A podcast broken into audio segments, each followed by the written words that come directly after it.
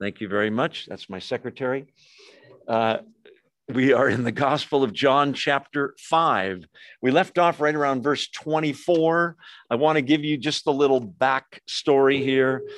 John skips a good amount of Jesus's time ministering on the earth. We have fast forwarded, even though we're in chapter 5, to about the halfway point, maybe a little beyond it, of his time of ministry on the earth. Um, there was just an unusual story of healing in chapter 5. Uh, you may recall it. Um, a man that's been paralyzed 38 years um, is sitting at a pool where there's a superstition that when an angel, so to speak, stirs up the waters, the first one in gets healed. That's the superstition. Probably not true. And Jesus says to the man in verse six, Do you want to get well? And he says, I got nobody to put me into the pool. And uh, in verse eight, Jesus just speaks and says, Get up, pick up your mat, and walk. And he does, heals him. But the reason it's an unusual miracle is that the guy, it appears from all appearances in the story and everybody I could read, commentaries wise, scholars wise, it appears that the guy got healed completely and never believed in the Lord Jesus. Wasn't even that curious about him. Later in the day, Jesus goes and finds him and says, uh, Don't sin anymore. Uh, verse 14, see, you are well again. Stop sinning, or something worse may happen to you. We said most sickness is not the result of the sin of the sick or injured person, but sometimes it is. It appears it was in this case.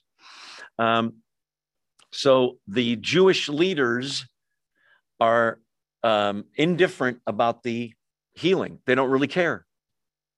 There's no praising of God that a man paralyzed 38 years is healed. They certainly couldn't heal the man. Instead, they're angry because he healed on the Sabbath and he told the man to get up and carry his mat. Not really a bed, it's like a roll up mat kind of a thing. They considered that work. We talked about the Sabbath laws last week. Uh, if you missed that, you can go on uh, the Oakhurst Evangelical Free website and get the uh, listen to the audio. So, um, verse 16, I'm still in chapter 5 because Jesus was doing these things on the Sabbath, the Jewish leaders began to believe in him. Nope. Began to persecute him.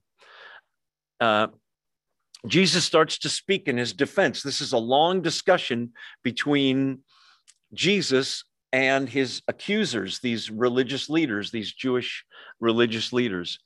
Uh, so Jesus says in verse 17, My Father is always at work to this very day, at his work to this very day. And I too am working. In other words, he's saying, God works even on the Sabbath, so do I.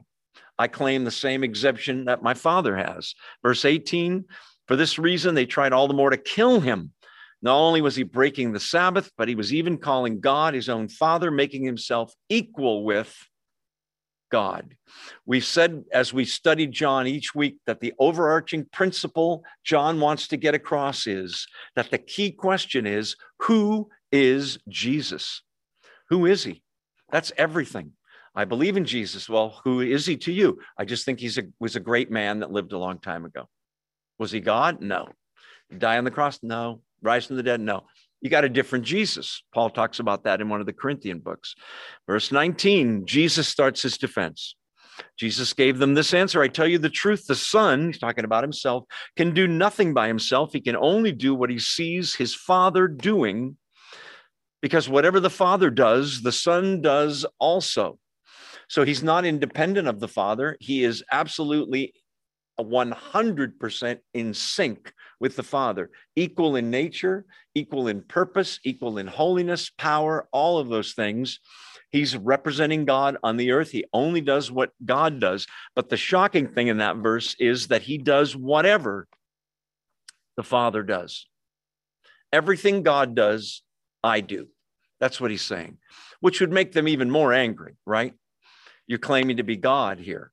What does God do? We'll get to in more to this a little later tonight, but God created the universe. But John 1, Colossians 1, um, Philippians, I think 2, says Jesus created everything that is. Um, even the Old Testament says that the Son created everything, S O N. So he does everything the Father does. He also forgives sin, gives life. We could go on and on. Let's keep rolling. For the Father, verse 20, loves the Son and shows him all he does. Yes, to your amazement, he will even show him greater things than these.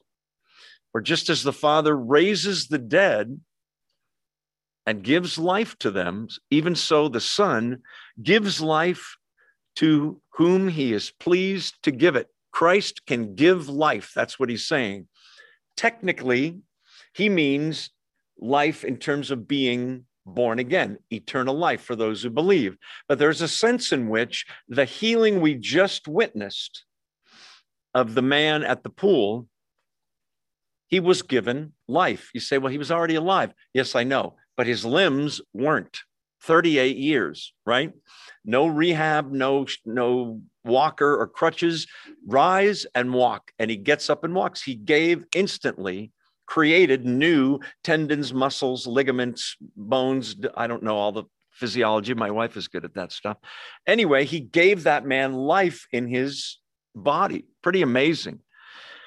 Um, the more he miracles he does, the less they believe these guys because their hearts are hard. He's pleased to give life to whomever he wants, basically, is what that says. Verse 22 Moreover, the Father, he's talking about God the Father, judges no one, but has entrusted all judgment to the Son. Every human being is going to appear before not God the Father or God the Father only, but he's going to appear before Jesus Christ and be judged according to one thing we'll talk about shortly so that, verse 23, all may honor the Son just as they honor the Father. The same way people honor God, he's saying they're supposed to honor the Son. Um, he who does not honor the Son, I'm at the end of verse 23, does not honor the Father who sent him. So, uh, in my notes, I have a somewhere, uh, well, I can do it from memory probably, um, a list of maybe it's further on, but anyway, there are a lot of religions that say we worship God who don't believe in Jesus Christ, his son. According to this verse, if you don't honor the son, you are not honoring the father. Who are you talking about, Joe? Number one, and I have nothing against Jewish people or Israel, I, I, I support Israel, but the Jews believe in God the Father and not Jesus Christ. Soon a day will come when they will. Already there are Messianic Jews, a lot of Jews. I know some of them that believe in the Lord Jesus Christ. Praise God. But as it stands now, Judaism accepts the Father and not the Son, who reveals the Father. Jesus is making that connection. To honor the Father, you have to honor the Son. Jehovah's Witnesses do not honor the Son, neither do the Mormons. You say, no, they preach Jesus but it's a different Jesus. Um, the Jesus of Jehovah's Witnesses is the archangel Michael. You might not know. He is the first creation of Jehovah God. He's not eternal, and he is not God. This is where it gets a little confusing. If you talk to him about it, um, all the passages that say he is God, they say, well, he's a God, small g. So I say, is Jehovah the Father, is he God? Yes. So isn't that two gods separate? No, small g. I don't know what that means. Um, Unitarian, oh, there it is. Yeah. Unitarians don't believe uh, in the Jesus of the Bible. Um, let's see. Actions that are credited only to God in the Bible, Jesus does. He pretty much checks off every box. By the time you're done reading the Bible, God is the creator and sustainer of the universe. He's the one that forgives sins. He's eternal. He's all knowing. He's everywhere present. He has all power. He gives life. That's all God the Father. It's also Jesus. Everything that's said about God the Father pretty much is said about Jesus, one place or another. Now, what you're reading here is shocking to these Jewish leaders, infuriatingly they're, he's making them angry. Okay. They think he's blaspheming. the point is, it's one thing to say, I'm God, right? Anybody could say that, and most people would laugh and go, Yeah, right. But it's another thing to prove it, right? And he pretty much does everything that, that proves it. Now, the miracles in and of themselves don't prove it. He's about to list proofs as if he's in a courtroom, if you will. Um, let's see. Let's move to verse 24. Um, so that I know you're awake, say amen. amen. Good one. And you guys on Zoom, say amen, even though I can't hear you, or wave or something. Beautiful. Good job. I see you, Jeff, Oklahoma. Welcome. Anyway, um, verse 24 I tell you the truth. That's verily, verily, I say unto you. If you have King James, I've told you that before. Whenever you see that phrase, I tell you the truth, it means listen up. This is really important. The, the parallel phrase in the book of Revelation is He that has an ear to hear, let him hear, means it's important. So let's listen up. I tell you the truth. Whoever hears my word and believes him who sent me has eternal life and will not be condemned. He has crossed over from death to life. We could spend a month on this verse. Don't worry, we won't, but we could. Okay, what is what's the criteria for people to cross over from death to life? Okay, I want you to check these off if it's true about you. Number one, um, whoever hears my word. Okay, what does that mean? You have to have lived when Jesus lived and heard him speak. No, that's not what it means.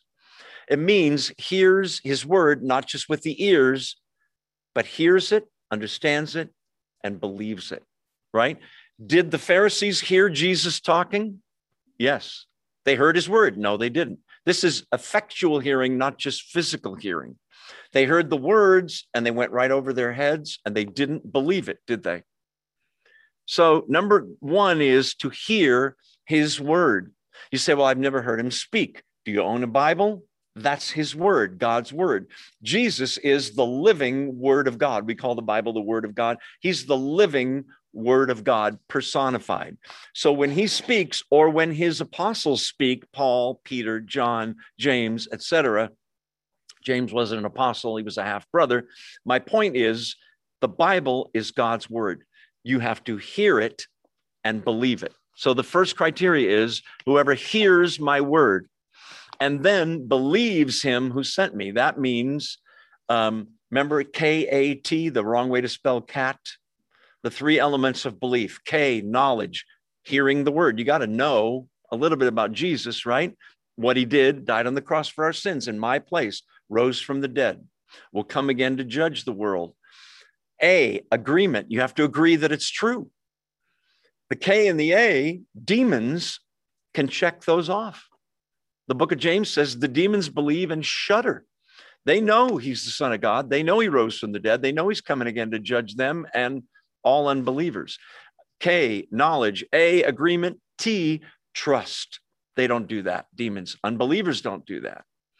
Trusting only in who he is and what he's done for your salvation, not who he is and what he's done, plus my good works or my previous good record, or that my good deeds outweigh my bad deeds, or I was raised in a Christian home, I go to church, and all that stuff is great. But it all comes down to are you trusting in him and him only? So, whoever hears my word and believes him who sent me, he's talking about God the Father, isn't he? Now, here's where it gets funny. Notice the tense of the verbs hears, present tense, believes, present tense. Here's the shocker and believes him who sent me has, not will have. How many of you know who are believers in the Lord Jesus Christ? It wouldn't be correct to say someday you'll have eternal life. I mean, you will, but the truth is, you have right now eternal life, and so do I based on this verse and many others. Whoever hears my word, yes, I, I hear, I've heard his word, believes him who sent me, I believe it. Don't you? Check it off in your mind. This verse says you have eternal life right now. And what else does it say? Will not be condemned. Yes, but I, I sinned a lot. Join the club, right? All your sins were paid for by Jesus Christ on the cross every single one. past, present, future. So that when you come into God's presence to be judged by Jesus Christ, he says, all the sins here are paid for on the cross. Unbelievers pay for their own sins, separated from God from, for all time. Whoever hears my word, believes him who sent me, has eternal life right now, which means your baseball game score is going to be great at the end. Might be horrible now. The end is absolutely glorious for you. Has eternal life, will not be condemned, not judged for sin. He or she, listen, has crossed over from death to life. He's talking, that's another present tense. That means you have already crossed over from death to life. You say, This is where it gets hard for me. Why is that? Because I still look the same. I still feel the same. I still get aches and pains. I stubbed my toe this morning. I get it. I'm still angry at things, sad about things. However, your future is absolutely for sure. You've crossed over from death to life. All we're waiting for is either the second coming of Jesus Christ, or if we don't live that long, our own death. The moment a believer dies, absent from the body, present with the Lord. Awesome. So he's crossed over from death to life, hearing the word, believing him who sent me. Now, here's the thing. What if I said to you, okay, I've been reading the Bible. I, I have heard the word. Yes, I do believe him who sent me. And you say, Well, how are you doing in your life? I know, Joe, that you had a problem with these things, these sinful areas. And I say, I'm still doing them. There's nothing different, but I believe now. So the question is, what does it mean to believe? And the answer is that he who believes has a changed life. Not sinless, but you can't show me somebody that believed five years ago and they're still living the same life they were living back then with birth comes growth, right? I'm holding a little baby in my arms, and Chris says, How old is the baby? And I say, He's 11 years old. Wouldn't you say, Wow, something's wrong there? No, no birth, still bottle milk and diapers. And right with birth comes growth. Some of us are still baby Christians who need to be fed with the milk to get the food to don't get me started. In any case, the proof that one believes is that they are doing good deeds. Oh, doing good deeds to earn salvation, wrong. My granddaughter loves it when I say to earn salvation, eh, wrong. She thinks that's hilarious. Anyway, right, Bella? Anyway, um, she's on Zoom right now. Um, let's see. The good works are the proof, the evidence that we believe. Well, why do you do good works? Aren't you trying to earn your way to heaven? No, I've already crossed over. I already have eternal life. Then why bother teaching a Bible study or doing stuff at the church or whatever you do? Because I'm so grateful. I want to do everything I can. I'm not trying to earn salvation. I already have it, but I'm so grateful. Our works confirm that He has changed us. Verse 25.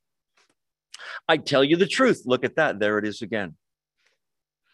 A time is coming and now has come. We got to talk about this. I'll, I'll just tease my way into this by saying there are three resurrections talked about here. Most people see two, there's really three. Watch. A time is coming and has now come when the dead will hear the voice of the Son of God, and those who hear will live. That is not the future resurrection. The future resurrection is further on in this test in this passage. Okay, well, what's going on here? How do you know it's not the future resurrection? Because it says a time is coming and now has come. When he's saying this 2,000 years ago, he's saying this has already started. Okay, well, what is going on here then? It's a time when the dead will hear the voice of the Son of God, the most powerful voice in the world. And those who hear it will live. He's saying that's happening now, 2,000 years ago. What are you talking about? I'm not talking about physical resurrection. There's two more resurrections that are physical that are going to come up in this passage. What I'm talking about is a spiritual resurrection. Spirit resurrection. Ephesians 2 says, We unbelievers, when we were unbelievers, were fill in the blank, sick or dead in our trespasses and sins. Anybody know? Dead. Spiritually dead, not sick, not injured, not somehow diminished, dead. When a person hears my word, Jesus' word, and believes him who sent him, he has eternal life. He has come to life spiritually. He may look the same physically, or she may, but she, he or she has come to life spiritually. There's been a coming of life, a resurrection of sorts. Um, that's why it's has now come. You say, well, when the, when he's saying this, who has that happened to? The apostles already believe, right? Still ahead for them is the filling of the Holy Spirit, the day of Pentecost, all that stuff, and the church and all that. Do they fully understand he's going to rise from the dead and die on the cross? No.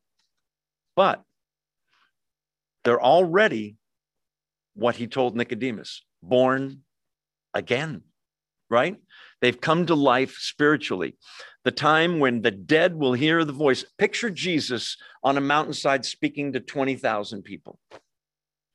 And they're all listening and they all look like human beings, but they're all dead spiritually. And as they're hearing, imagine if you could see a little light bulb go off over certain people's heads. Not that they're just not just understanding, they're coming to life spiritually. There are others, like the Pharisees, no light bulb. They're hearing it, they're just, we hate this guy, right? Not coming to life. A time is coming and as now has come when the dead will hear the voice of the Son of God. And those who hear will live spiritually. For as the Father, verse 26, has given, has life, sorry, in himself, so he has granted the Son to have life in himself. Okay, what's going on here?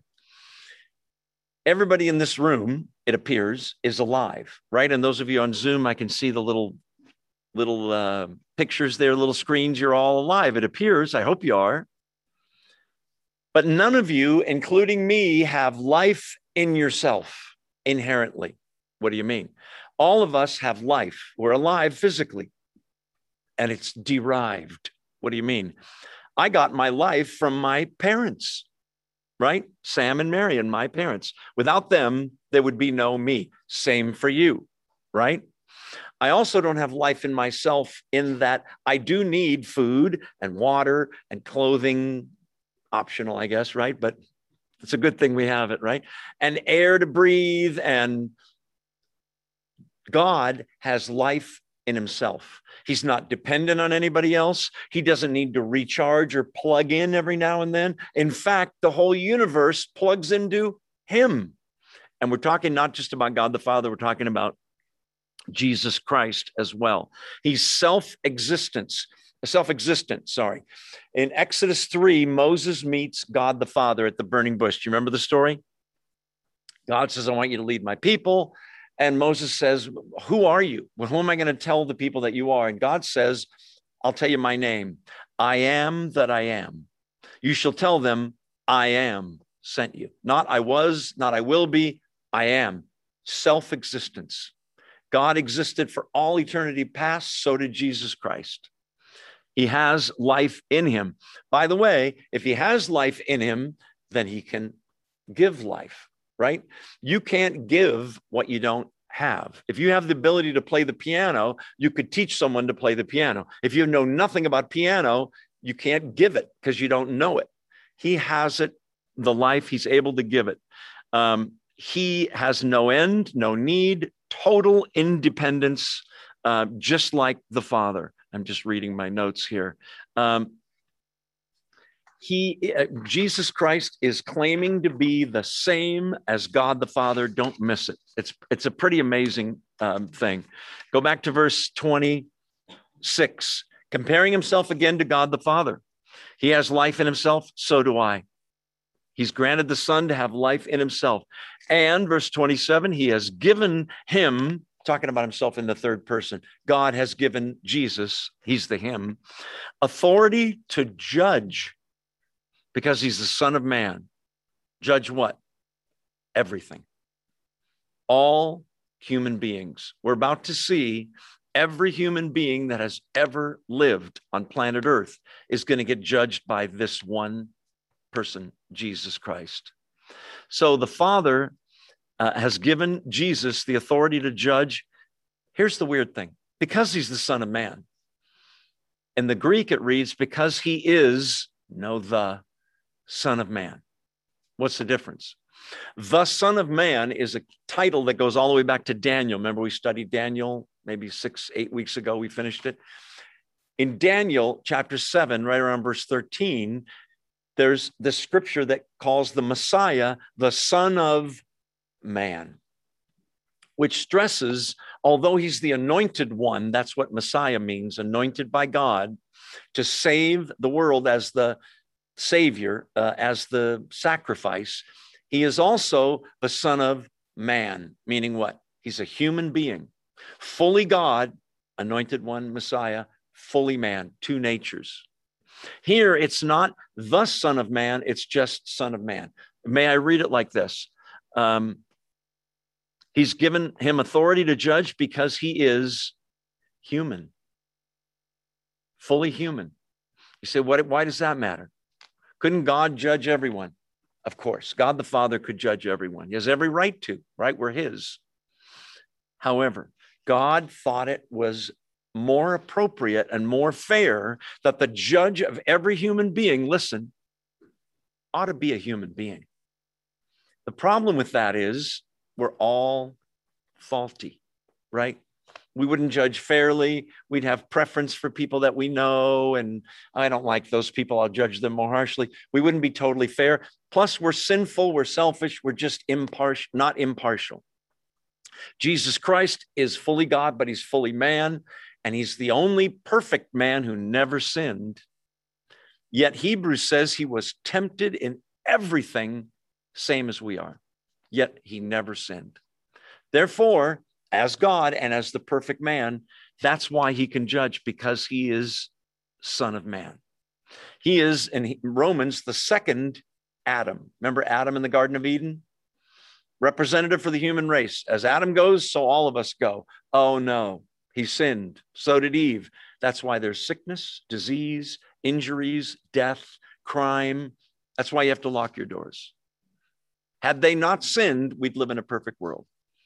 Don't you want to yell at Adam when you get to heaven? No, don't do it. You know why? Because if you were there with Eve or you were there with Adam, ladies, you would have done the same thing, I have a feeling. Or so would I. He can judge because he's the son of man, the perfect man. Don't be amazed at this, verse 28. For a time is coming. Now, this is future. He doesn't say, and now is. Here's judgment number two. Um, I'm sorry, resurrection number two. A time is coming, verse 28, when all who are in the graves will hear his voice and come out. Those who've done good will rise to life, and those who've done evil will rise to be condemned. That's resurrection number two and three. Why are you making two separate resurrections? Because they don't happen at the same time. I'll show you that in a second. Look at the verse again. He says, Don't be amazed at this because they must have been already. You're going to judge everyone, right? Now he makes it really personal. Verse 28 A time is coming in the future. The time, I'll just tell you right now, is the second coming of the Lord Jesus Christ. There are those whose end times theology is different, who would say, no, it's not the second coming, it's the rapture. How many have heard the term rapture? Okay. Some of you know, I don't want to get on a big side thing here, but um, a lot of Christians believe that the rapture occurs just before a seven year tribulation, a time of great trouble and strife and judgment on planet Earth. Then, seven years later, second coming of the Lord Jesus. I believe, as do uh, as did every single scholar for 1800 years of the Christian religion. In the 1800s, this idea of a pre tribulation rapture occurred. I believe the second coming is the rapture. What's the rapture? When God calls the names of all who believe and they come out of the graves. You mean physically? I mean physically. We have to pause here and talk about this. It's pretty amazing. A time is coming, listen, when all who are in the graves will hear his voice. All of them. What do you mean, all? I mean, everybody. Uh, how do you know it's everybody? Because of verse 29. Those who've done good will rise to live, those who've done evil will rise to be condemned. That's everybody, right? All human beings that have ever lived. Marilyn Monroe is going to come out of the grave. Genghis Khan, Julius Caesar, John Lennon, uh, Adolf Hitler, Saddam Hussein, every single, the Apostle Peter, Abraham, Moses, every single human being is going to come out of the graves. Mind blowing. All by the voice of this one individual, Jesus Christ. Stay with me, there's a lot here. Um, so, all who are in the graves will hear his voice. Do you remember when he raises Lazarus, Jesus does from the dead? Been dead four days, they roll away the stone. And what does he do? Jesus says, Do you remember? Lazarus, come forth. Remember? It's always with the British accent in all those movies, right? Lazarus, come forth. You know, why is he English? I don't know. Anyway, and what happens? Lazarus comes out of the grave. A lot of scholars have said if he didn't say Lazarus come out of the grave and just said, come forth, the whole cemeteries everywhere would just be like, oh no, the night of the living dead, here comes all these bodies, right? He's saying that in an instant, first the believers, in an instant when Christ returns, he will call the names of every single person that has ever lived, and they'll come out of the graves. How you say that some people have been dead 500 years, 2,000 years, even 50 years, there's probably not much left in there. He will recreate the physical bodies, listen, of every human being that's ever lived like that. Can he do that? He's God. That's what he's claiming here. You can see why the Pharisees are steam is coming out of their mouths, uh, out of their ears. Well, mouth too. Okay. Um, he's got the authority to judge, and it's going to be his voice when all that are in the graves are going to hear him. Verse 29 and come out. Now, here's the two categories those who've done good will rise to live. Who's that? All Christians, all real Christians, not people that said they were Christian, but didn't really believe. All Christians from all eras, going all the way back to when he's saying this. And who else? All believers before Jesus came, came on the scene all believing Jews that looked forward to the coming of the Messiah and were sincere about their faith, not going through the motions of all the stuff and being hypocrites like many of the Jews were when he's around. All believers either look forward to the coming of Messiah or look back as we do in history. All of them at once come out of the graves. If I'm alive when this happens, I hope I'm at a cemetery. Don't you want to? I just would be mind blowing to see some graves are going to stay still, right? Because that person didn't believe. But everywhere, all over the world, what about people that died in the ocean, Joe, and drowned or were eaten by a fish or burned in a fire? You think God can't recreate the molecules and doesn't remember the exact blueprint for each human being? Of course, right? Every single human being. Okay, so let's deal with the first group. These are Christians they believed. What happens when a person dies? I think it's important to go through this again. I know some of you heard me say it 30 times. Say amen so I know you're still awake. Amen. Listen, we are a three. Just like God's a three, we're a three. We're not gods. I don't mean that. But every human being is a body, a soul, and a spirit. You know what a body is? The soul is the mind, will, emotion okay? Not your brain, that's the physical organ where it dwells, sort of. It's the real you. The body is the hardware. Those of you that are computer nerds like me, The soul is the software, so is the spirit. What's the difference between soul and spirit? They're both immaterial. The body, you can, this is my body. Spirit and soul are here, but you can't see them really. The spirit is the part of you, the spiritual part of you that can communicate with God. It's the God radio, if you will. Now you're tuned in, and when you hear the Bible, you read the Bible, it makes sense to you now because you're spiritually alive. The Holy Spirit lives inside of you.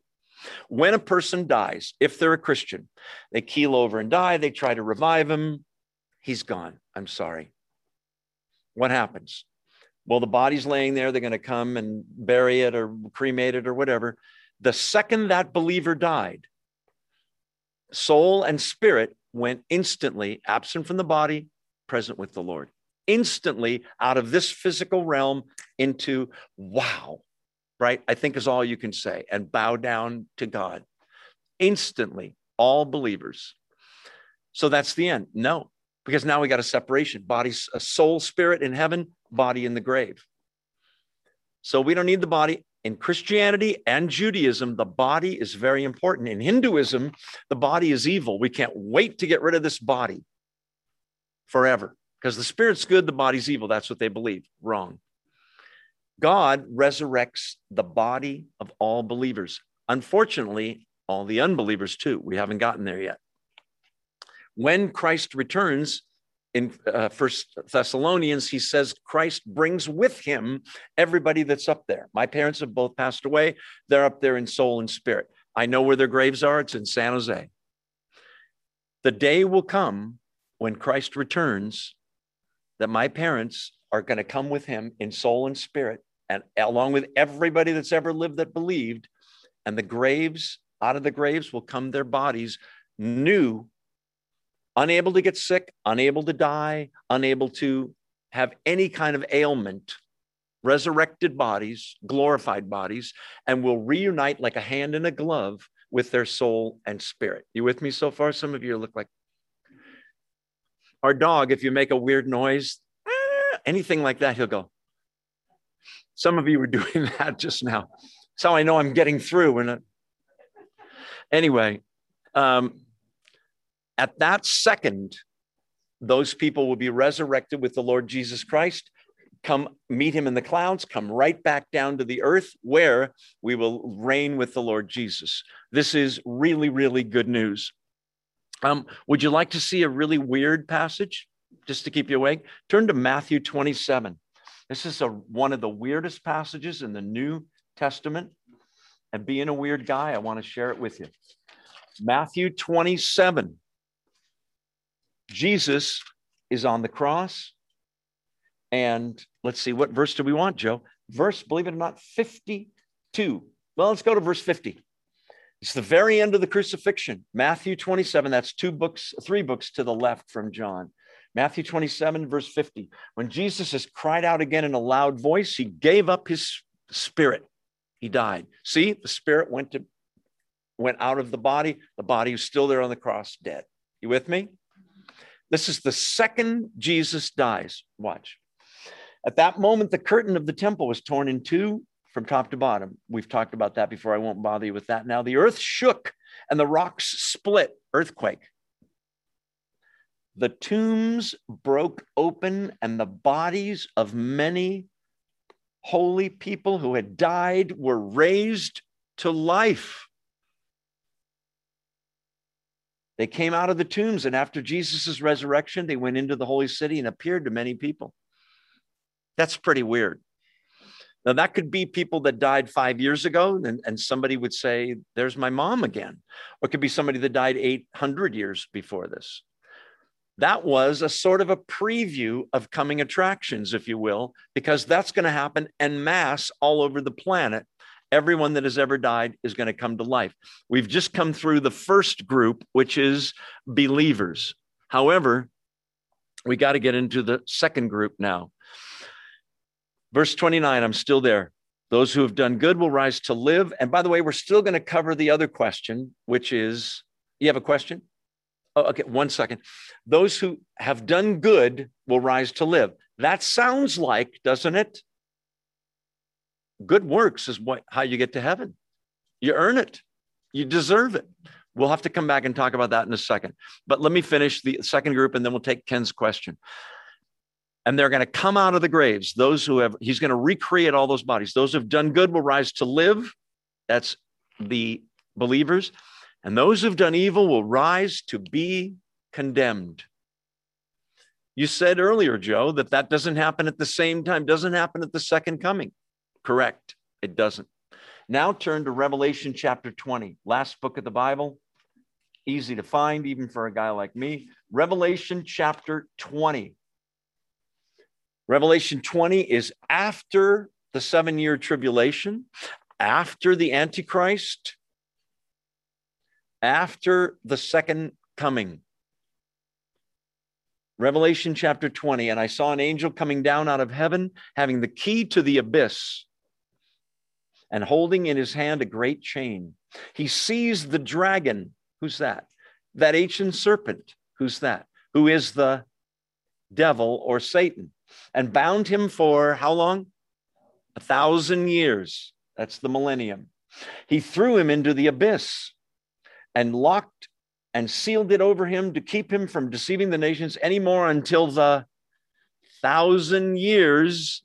There's people that don't believe there's a millennium. Thousand years, thousand years. That's twice so far in two verses. Until the thousand years were ended. After that, what's the that? The thousand years were ended. He must be set free for a short time. Get to the point, Joe. Okay. I saw thrones on which were seated those who had been given authority to judge. Believers judge along with Christ. That's what it's talking about. And I saw the souls of then who had been beheaded, those of those who had been beheaded for their testimony, because of their testimony for Jesus and because of the word of God. These are believers, but from a specific era. Watch.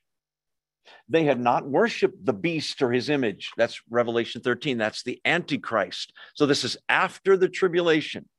They hadn't worshiped the, the beast, Antichrist, or his image, hadn't received his mark on their foreheads or their hands. Remember the 666 thing? This is after all of that. They came to life, believers, and reigned with Christ a thousand years. Look at verse 5. The rest of the dead, well, wait, that was the believers. Who's the rest of the dead? All unbelievers. Verse 5. The rest of the dead did not come to life until the there it is again. Thousand years were ended. This is the first resurrection. Which one do you want to be in? Which resurrection? Verse six. Blessed and holy are those who have part in the first resurrection, the one all the believers go up, right? Rise. The second death has no power over them. They will be priests of God and of Christ and will reign with him for, you guessed it, a thousand years. It sounds like it's a thousand years to me. Um, go back to uh, the Gospel of John with me, if you will. Um, let's see, is it time to take a break? No, not quite. Are you still awake? Say amen. amen. Oh, that was a good one. um, verse 29. So they're going to come out of the graves. They're going to hear. It's all according to his voice. People that did evil, that didn't believe, think, I don't care. I died. My life's over. They're going to get a wake up call, right? Each person Jeremy, Harriet, Bill, and they're going to go, oh no, I'm awake. And they're going to come out of their graves to be judged. You're going to come out of the grave to praise God and live with Him forever. Verse 30 by myself, uh, you know what? You know, we still have to do uh, the rest of verse 29. What about this? It sounds to me like the criteria is if you've done good, you rise to live. You see that in verse 29? So it's all about what you did, is it? I thought it was all grace, a gift from God, and it is. So we need to take that apart. Why is that in there? Here's why. Because I can say I believe, and he can say, and he can say, and she can say they believe. The works prove the faith, they are the tangible evidence. Okay, but here comes the question God enables you to do good works, Joe. Yes, that's correct. But surely before you were a believer, you must have done something good. What do you think? Now keep your finger in John and go to Romans chapter 3. I'm going to show you that unbelievers, when you were an unbeliever, you could not do a single good thing, not even one. Watch. Uh, Romans chapter 3, that's two books to the right, by the way John, Acts, Romans. Romans 3, verse 10. As it is written, there's a few people that are righteous on the earth. Is that what it says? It says there's no one righteous. Righteous means that lived a perfect life. No, not even one. There's no one who understands, no one who seeks God. All have turned away. They've altogether become worthless. Why? Because they're dead spiritually. He's talking about unsaved humanity. Watch this. There is no one who does good, not even one. Okay, so I know what you're thinking. I can read your thoughts. Yes, but there's people that are firemen that save children from burning buildings and they're not believers. That's a good thing. It is. There's people that find a wallet on the ground with $800 in it and they think about keeping it, but they go back into Vons or Raley's or Safeway and they go, I found this wallet and it's a, says Joe Sharino on it here. Yeah, like my wallet would have that kind of money. Anyway, um, those are good things, aren't they? Are they? Externally, they are. But you know what the Bible says about judgment? God looks on the heart. What do you mean by heart? You mean the blood pumping thing in your chest? No, I mean the motive, the reason people do good things. And some people do good things to be their own savior, to pay for all the bad things they've done. I'm going to return this wallet because I've lived a bad life. And some people do good things so they can tell everybody, Do you know how honest I am? I was at Raley's yesterday. 800 bucks in this wallet, credit cards. I turned it in. I'm an honest. I'm an honest person. Why do we do them? Okay, Joe, but there's people that do it anonymously. They don't want any glory for it at all. Okay. Does God get the glory for what they did? No in God's eyes, if God doesn't get the glory, since He's the one that makes us do good, who puts that seed inside of us, if He doesn't get the good, the glory, sorry, then there, it is not really a good deed. A good deed is something done for the glory of God, which has, listen, eternal consequences. And returning a wallet, as great as that is, and if you find mine, please do return it. Uh, it's still not good. I read you Romans 3. No one does good, not even one. It goes on, their throats are open graves, their tongues practice deceit. All, all men, there's no fear of God before their eyes, it says in verse uh, 18. All right, we're going to take our two minute break and we'll cover this detail in detail a little more just to stretch our aging bodies. Don't go far. Two minutes is quick. I'll see you in two minutes. Going to turn my screen off. I'll be right back. Thank you. That's my secretary. Welcome back to the Tuesday night Bible study, part two. Um, let's see. So, works are the evidence or the proof of faith. Now, we won't do it now, but in John chapter 15, Jesus says that he's the vine. I did it. Thank you. And we are the branches. Okay. And in that passage, he says an amazing thing, which is Jesus says to believers, apart from me, you can do. Who said nothing? Very good. Apart from me, I, I would think he would say, you can do very little without me. He says, apart from me, you can do nothing. And that's true. Of any eternal consequence, of any real good, of any glory to God, Joe, in his unsaved state, if he does any good, before he was a Christian, it was all for my glory. Christians do good and they give God the glory. When Christians do good and they get the glory themselves, that gets burned up in the judgment time for Christians, which is just our works being judged, not for salvation. Okay, so the good works are not what save us, they are um, the evidence. Now turn to Ephesians. So from Romans or wherever you were in John, go about eight books to the right. Galatians, you'll see, and then Ephesians chapter 2. One of the most important verses in the New Testament, Ephesians chapter 2. I'll give you a second to find it. So from Romans, go to the right, past the two Corinthian books, then Galatians, then Ephesians 2, verse 8. How do you how does a person get saved? Verse 8. For it is by grace you've been saved. Let's stop right there. What's grace? Good things given freely that you didn't deserve and you can't earn. And they weren't even owed by God who gave them. It was all a free gift. What's the opposite of grace? Wages, right?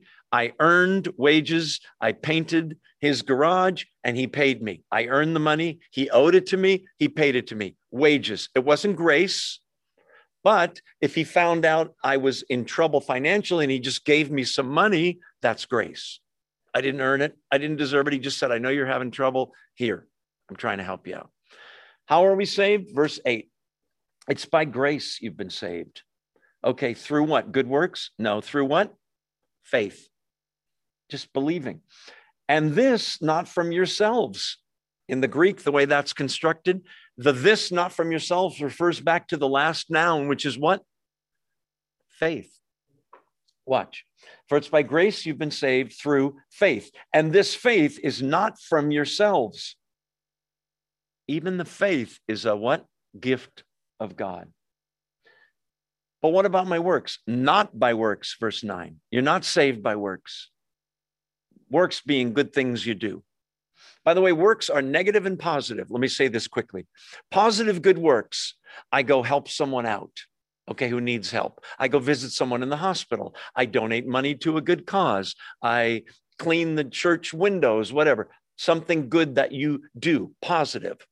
Good works that are negative. I don't mean bad, I mean negative like this. I used to get drunk all the time. I don't get drunk anymore. It's something I don't do that's bad. You got the negative end of it? Um, okay. Verse 9, not by works, so that no one can boast. Well, what about the works? Verse 10, for we are God's workmanship created in Christ Jesus to do good works, which God prepared in, prepared in advance for us to do. So, what are you saying the equation is? Remember, math two plus three equals five. I had to figure it out. Let me get a calculator. Two plus three equals five. So, is it, Joe, is it faith plus works equals salvation? No. Because then you're adding something to the faith. He just said it's faith, not works. So, faith equals salvation. How about that? No, because we need works in there. It's verse 10. Hmm. Faith equals salvation plus works. If you have true faith, you are you will be saved, equals salvation, and you will also produce good works. Your life will change. You won't be doing those things you shouldn't be doing. You won't be lying, stealing, whatever you used to do, or you will be doing positive works for God's glory, not your own. Okay, go back to the text and back to John. How many are totally confused? Good, everybody? Perfect. so there's going to be this ultimate resurrection. The first one is the spiritual one, which happens whenever anybody hears the gospel and they suddenly, the light bulb goes on and they believe. They don't look any different. They didn't come out of a grave, they're still alive but they're alive now spiritually. It's, a, in a sense, a resurrection, a giving of life. Number two, the good people, meaning the ones that are saved, they're no better than the sinners, right? the difference is they're forgiven. When they um, hear the voice of God after they're dead, they come to life, right? Resurrection number three, when people that were sinners hear the voice of God, it's, oh no, judgment time. I'm sure they're going to rise up and go, Are you who I think you are? Yes. Right? Yikes. Don't want to be in that group. So, Jesus, are you acting independently of everyone else, out of God the Father? No. Verse 30 By myself, I can do nothing. I judge only as I hear, and my judgment is just. It's fair. For I seek not to please myself, but him who sent me. That's verse 30. He's saying, I'm not rogue. I'm not going off by myself doing my own thing. And God the Father's going, Oh no, what's he doing? He's saying, I'm judging only as I hear from God. My judgment's fair. I don't want to please myself. I only want to please him who sent me. So he's saying, in essence, I know you Jews who are monotheistic, mono means one, theistic means God, are having a problem now because I'm saying I'm God and I'm calling God my Father. He's saying, we are one in essence, three beings, but one God. Is what, in other words, he's saying, I'm not a separate entity. I am one God revealed in three persons, or he, God is anyway. Um, verse 31. See, this is like a court of law. If I testify about myself, my testimony is not valid. Or some translations have my testimony is not true. He's going to now start listing witnesses that explain who and what he is. This is a rare glimpse where we often in the Bible hear Peter or John or John the Baptist or somebody talk about who Jesus is, right? Now we're hearing it from the, and I mean no disrespect saying this, we're hearing it from the horse's mouth. We're hearing it from Jesus himself. Who are you, right? He's about to tell us. He already has told us he's going to be the judge of the earth. He's the son of the father who does exactly what the father does. Um, he's the one voice that people are going to hear and come out of graves. Now he's going to tell us more. Um, Deuteronomy 19:15 is a famous verse which basically says every matter in the Jewish world had to be settled by two or three witnesses. It was primarily the meaning of it was if there's a court case and I say, I saw him steal the sheep or whatever, and there's no other witness, the case gets thrown out of court.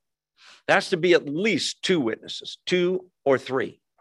It's interesting that in the Bible, every single major doctrine is not in one place, it's in at least two or three, usually 20 or 30 or 50 or 100, right? Um, so this is not only in a court of law, he's saying uh, for anything, you need more than one witness. So he's calling witnesses, uh, basically. Um, let's see, let me go back to verse 30. Um, yeah, I don't please myself with the one who sent me. Yeah, 31. If I testify about myself, my testimony is not valid. He doesn't mean it's not true. He means he understands that Deuteronomy verse that just somebody saying, I'm God, trust me on this, doesn't cut it in Judaism or Christianity. There has to be other testimony. Now he's going to start listing the witnesses who say all of this is true. Watch. And there's a bunch. Um, verse 32 there's another who testifies in my favor and i know that his testimony about me is true is valid okay so who is he talking about there he's about to cite two more witnesses and i'll just tell you one is john the baptist one is god himself the father which one is he talking about so the scholars kind of go either way. In context, it sounds to me like he's talking about John the Baptist. Why do you say that? Because the very next verse is, You have sent to John, and he's testified to the truth. He's talking about John the Baptist. You remember that happened in chapter one of this book. They sent a coalition to him, the religious leaders. Who are you? Are you the Messiah? No. Are you Elijah? No. Are you the, that special prophet Moses talked about? No. I'm the voice of one crying in the wilderness, prepare the way for the Lord. But what else did John say in chapter one? Behold, the Lamb of God who takes away the sin of the world, pointing to Jesus. He testified after that, that G- it's in the notes, that Jesus was the Messiah, right? So he says, You sent to John, you had you thought he had some credibility, and he has testified to the truth. John testified Jesus is the guy, right?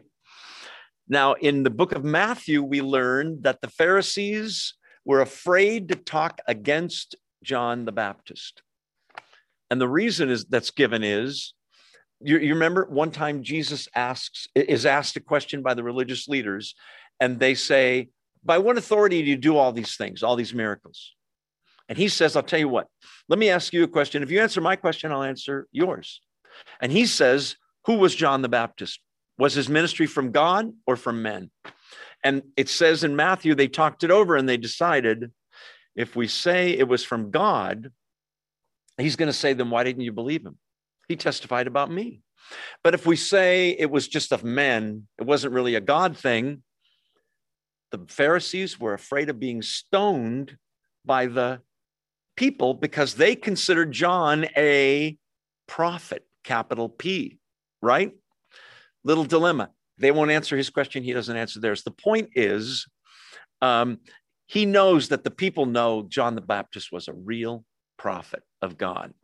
So he says, I sent you sent to John, verse 34, not that I accept human testimony, but I mention it that you may be saved. He said, I don't need human testimony. Translation I don't need human approval.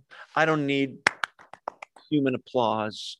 Jesus lived his whole life for the applause of his Father, period. If he pleased other people, great. But that wasn't his whole MO. Have you heard the story about the little girl that took violin lessons from a, just an incredible musical genius? For years, she studied with him, and he was so harsh, and everything had to be perfect. She finally gets to Carnegie Hall and has a concert there.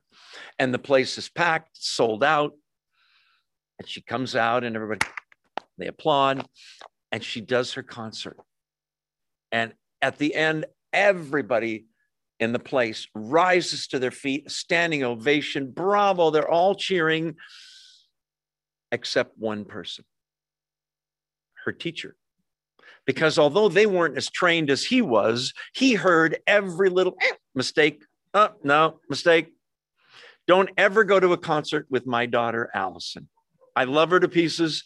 She has what's called perfect pitch. When she was a little girl, she could hear a horn honk of a car, hmm, hmm, and she'd go, That's a B flat.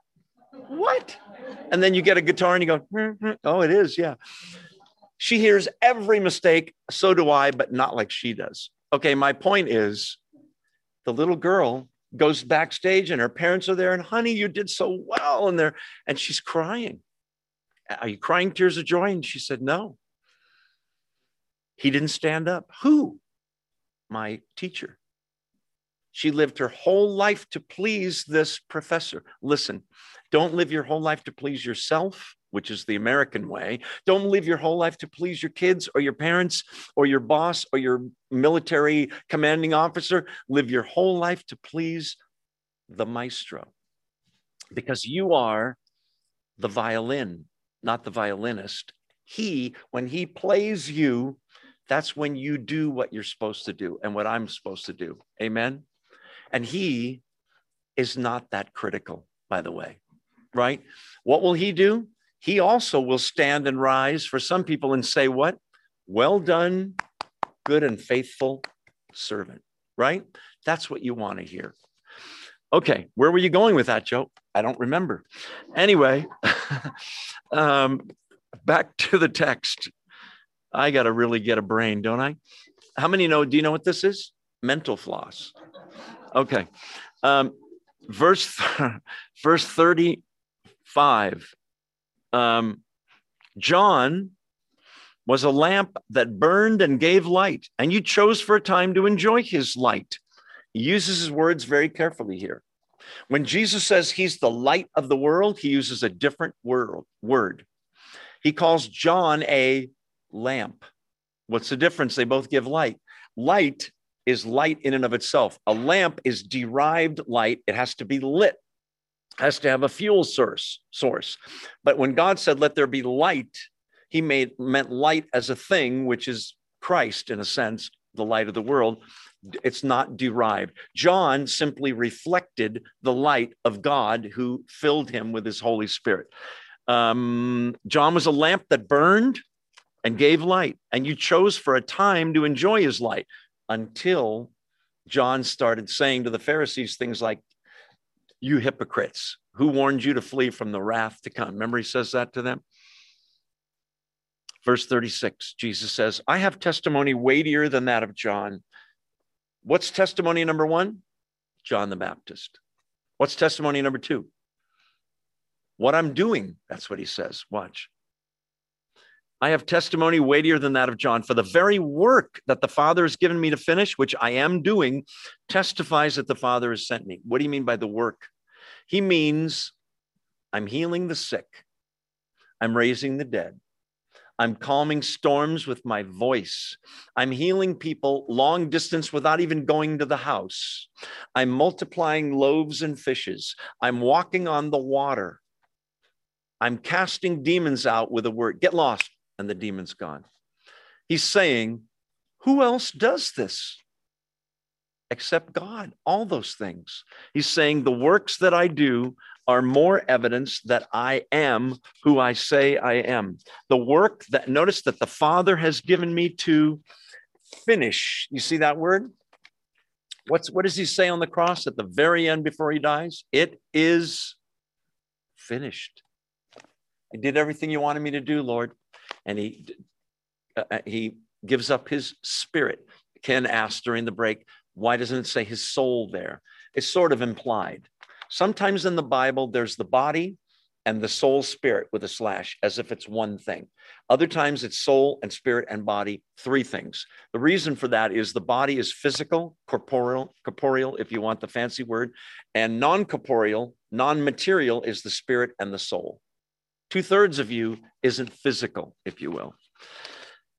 Where were we, you ask? I'm not even sure. Um, let's see the very works that he does and you ask you think about all the things that he did and you say by the way in acts chapter 1 not verses 9 and 10 he flies my kids used to love this when they were little he ascends to heaven and they watch him go up he just goes up without an airplane or a air hot air balloon or anything he ascends to heaven what more would you want him to do to prove that he's god well if he had done more miracles joe i think more people would have believed in him eh, wrong again that was for you, Bella. Um, incorrect. The Pharisees saw how many miracles? What do they want? We want to see another sign from you. Do another little magic trick. Signs in and of themselves don't create faith.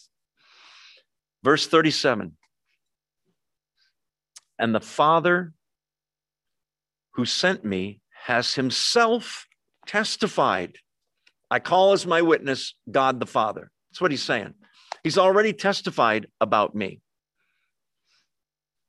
By the way, you Pharisees, he's saying, you've never heard his voice, nor seen his form, nor does his word dwell in you, for you don't believe the one he sent. Those are just one indictment after the other. So you say, well, wait a minute, verse 37.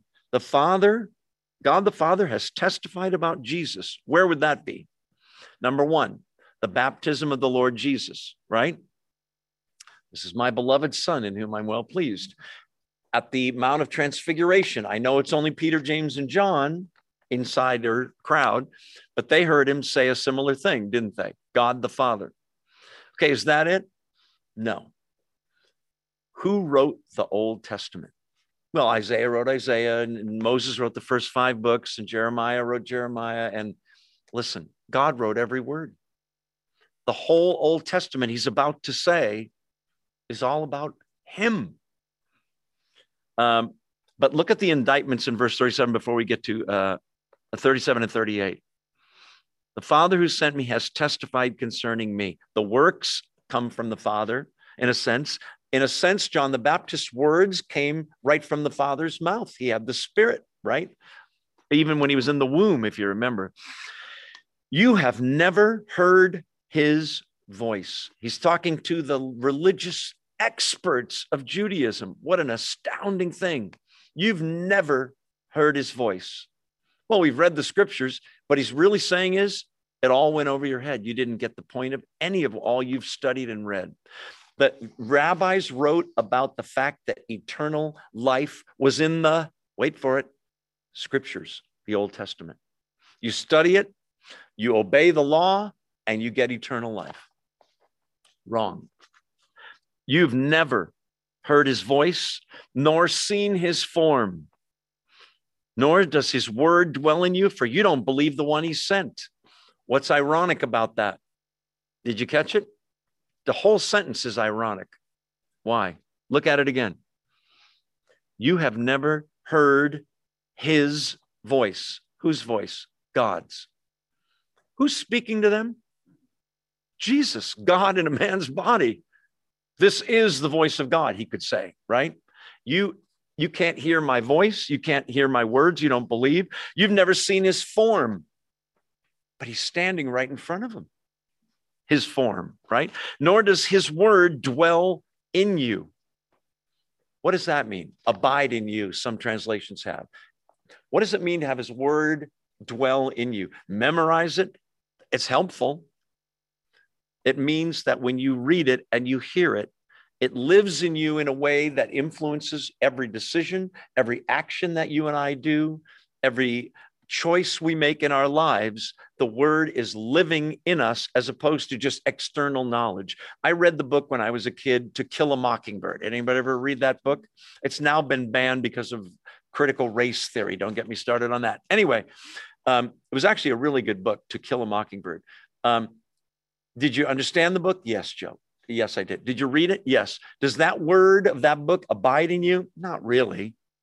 The Bible is a word that's it's a supernatural book. It abides in us, right? To the extent we submit to it.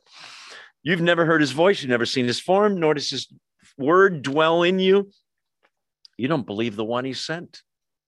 What's he's what he's implying there is if his word did dwell in you, if you had heard his voice in the Bible, if you had um, seen God's form, understood who and what God is, then you would automatically go, well, this is him, Jesus, right? You would see, if you will, excuse the weird pun, the family resemblance. You would know God so well from the Old Testament that when Jesus showed up, you'd go, well, wait, this is the Old Testament. This is the guy.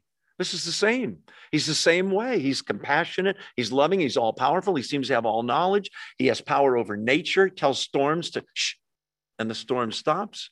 They should have recognized the resemblance. He wasn't like any other human being, right? We're going to talk more about that in a second, too, if I can keep rolling. Verse 39.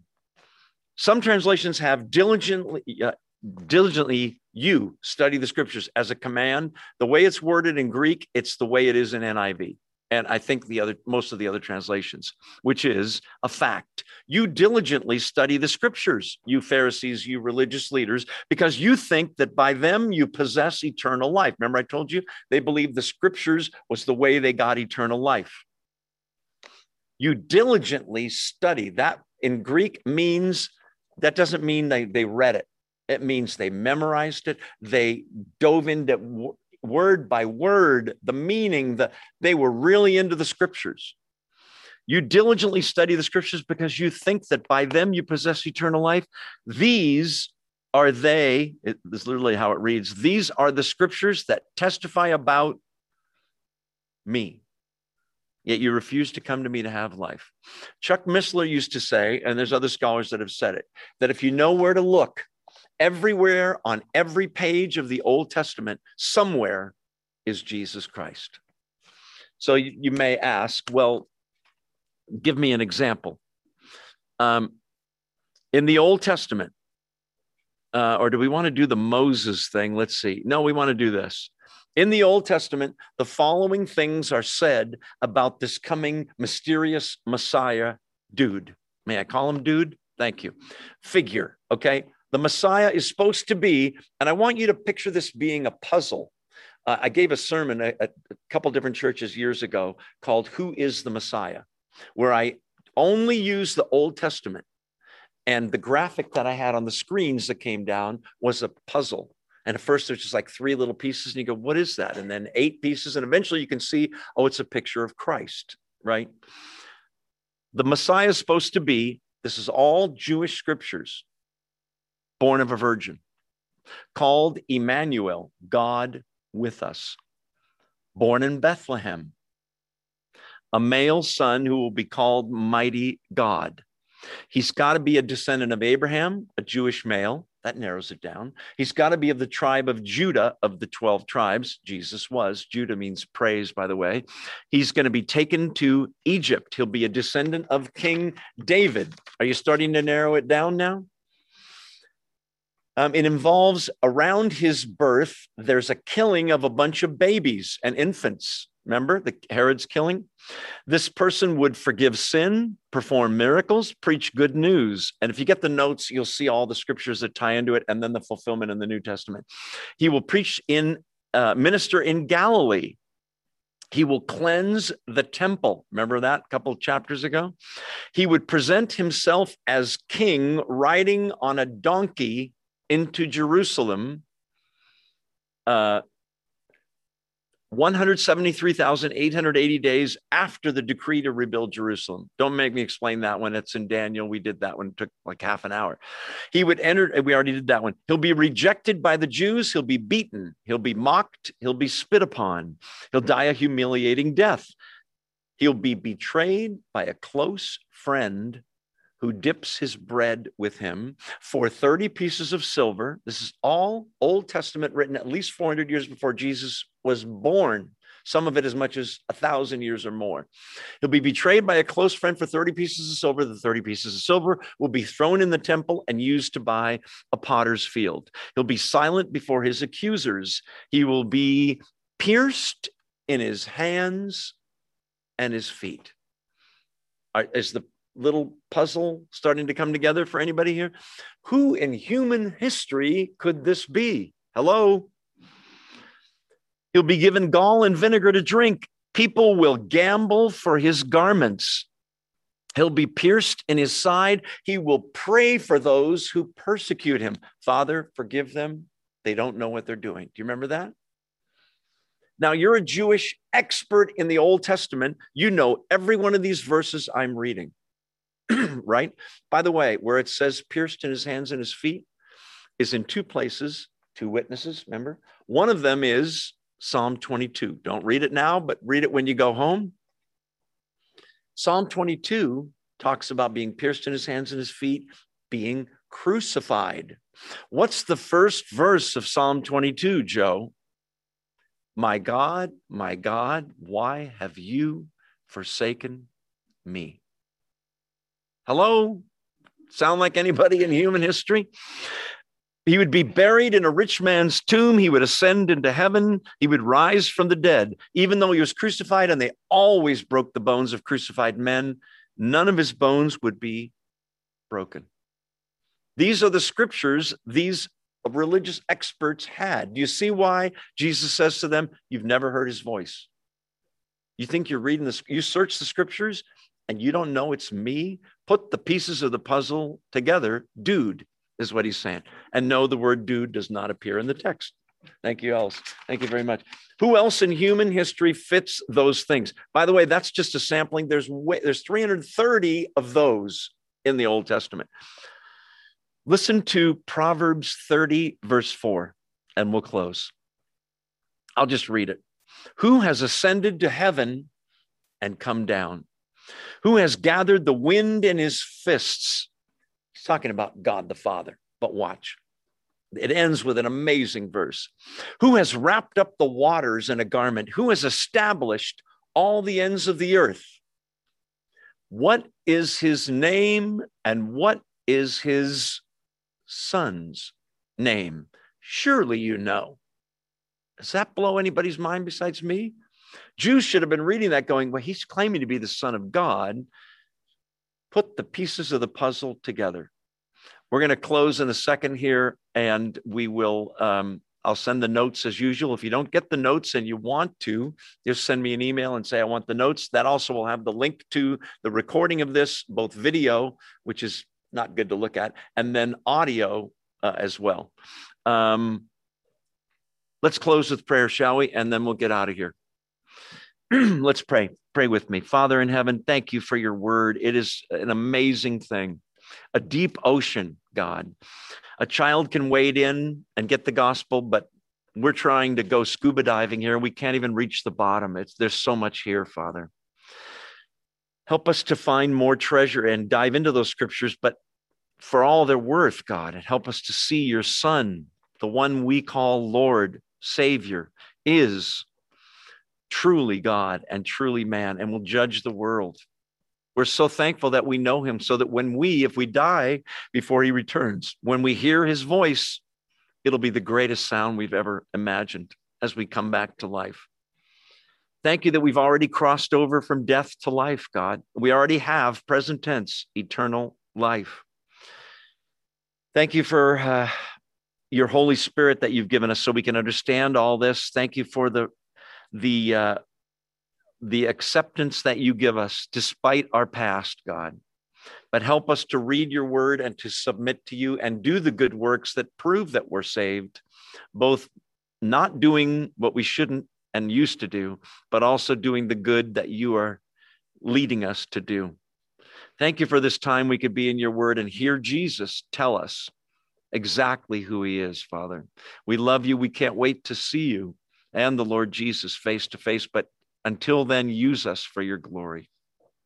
Thank you for each one here, God. May we each grow because of what we've heard tonight. We give you praise and worship. In the name of the Lord Jesus Christ, we pray all these things.